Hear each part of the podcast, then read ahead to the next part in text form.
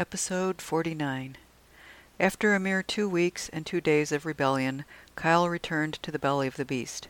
Why did he do it? First, he had overstayed his welcome at the Avilas. No one had said anything to that effect, but he felt his and Molly's imposition like a weight on his chest.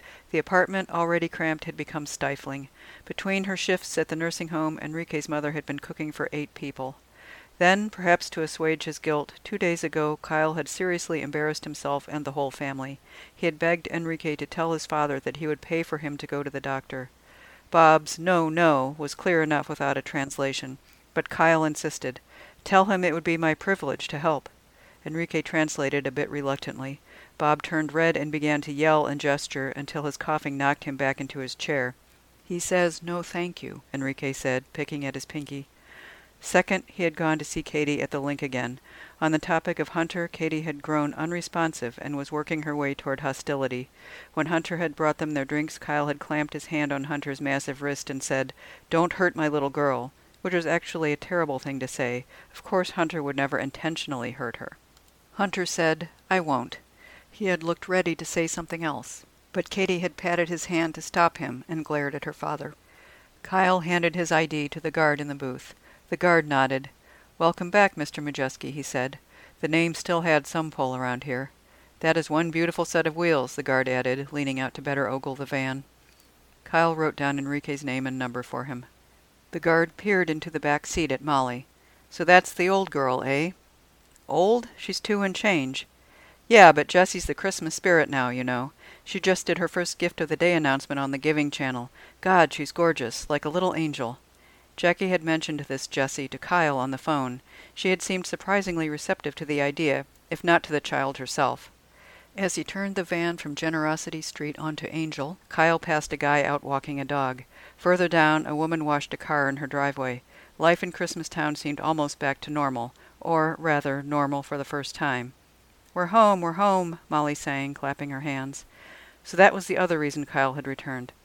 Put it this way Life was basically a matter of hopping from one rock to the next across a huge, rushing river of pointlessness.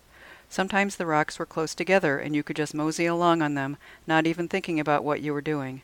Other times the pointlessness rose up and threatened to knock you off your feet, so you stayed on whatever rock you happened to be on, even though you didn't want to be there.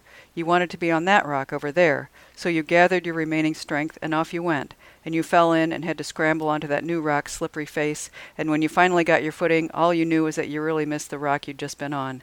That rock had been pretty cool. Maybe, in fact, it was your rock, but now it was too late.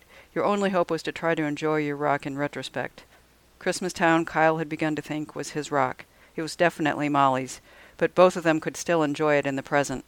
And Jackie? She was neither rock nor river. She was the riverbed, the foundation, and the cradle of everything. She saw the van in the driveway and ran out to meet them. She looked beautiful as always, in shorts and a tank top, her blonde and brown hair in a disheveled ponytail. Since it was too hot to run outside, she'd probably been on the treadmill in her home gym. Her dark eyes looked weary but also calm. They flashed to life when she saw her daughter. Kyle set Molly on the grass and let her run to her mother. Jackie knelt down and hugged her. Welcome back, sweetie. I missed you so much, she said. I missed you too, said Molly. I'm a mermaid now. That's wonderful, said Jackie. She stood. Kyle leaned against the van. How are you? she said. Good. How's Katie? Really good. I saw her band, The Patients. They play at the Missing Link these days. They're excellent, Kyle said. Katie's performance was one of those retrospective rocks, he realized. The patients were great. He hadn't been able to appreciate that until now. Stick's doing great too, he added. Did you see Hunter? Yeah, he's great. He asked about you, Jax, Kyle lied.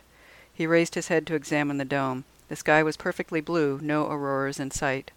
It's coming down next week, said Jackie, following his gaze. Kyle's heart sank for a moment. The weather had certainly been one of the upsides of Christmastown, but then it occurred to him, without the dome people would really need delivery services. For at least half the year they would not want to go outside. Enrique would make a mint painting the vans. Molly danced on the lawn. Scarecrow City, Scarecrow City, Scarecrow City. Jackie watched her. I'm glad she's out of that whole CED pressure cooker, she said. But you should see the new kid they picked, Jessie. She looks like a little baby alien. People seem to like her. Being the spirit is no big deal anymore. Christmastown 2's been put on indefinite hold. Basically, all givers can hope for from now on is more and better thank you coupons. The stores will give them the coupons directly to save time. So people will be giving to themselves. Same as it ever was. They went inside. Look at this, Jackie said. It's my new computer. It's called a laptop. I can take it anywhere. Kyle touched the heavy, black, whirring thing. The screen said, New Christmastown, a limitless future. It might not seem like it now, but it's actually going to be a lot better, Jackie said. Nervously, she kissed him on the cheek. He hesitated. She folded her hands as if in prayer and touched her fingertips to her lips. Kyle took her hands and kissed them. He kissed her lips, her cheeks, her neck, her lips again. They held each other, and Kyle sighed. After all these years, their bodies knew just where to settle. Topper Moss went home too. After thirty years, he had had enough of the weird frontier that was America. The Myra episode had done it. The way she forgave the monster who she thought had eaten her husband had pierced Topper's exhausted soul. She embodied the exact notion of mythology that he had been trying to get across to his viewers.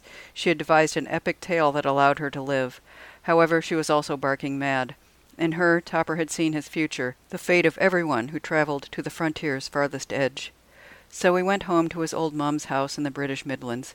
She was so happy to see him that she telephoned his four brothers and sisters, and they gathered around the table that evening to share what had once been Topper's favorite meal of kidney pie. It was revolting, but he could not have been more pleased to eat it. That night his mum tucked him into bed in his old room. He'd been the last to leave home, and he had gone the farthest away. Perhaps that was why she had preserved his room like a shrine. His posters from boyhood still adorned the walls cowboys, Indians in feathered headdresses, canyons, herds of mustangs kicking up red clouds of dust. Topper sighed and turned out his light. Already America receded from his vision. From this distance he saw that it was not larger than life at all, but smaller. Its people and its myths grew opaque. They stiffened into action figures or pieces on a game board. One could reach down and move them about for one's own amusement.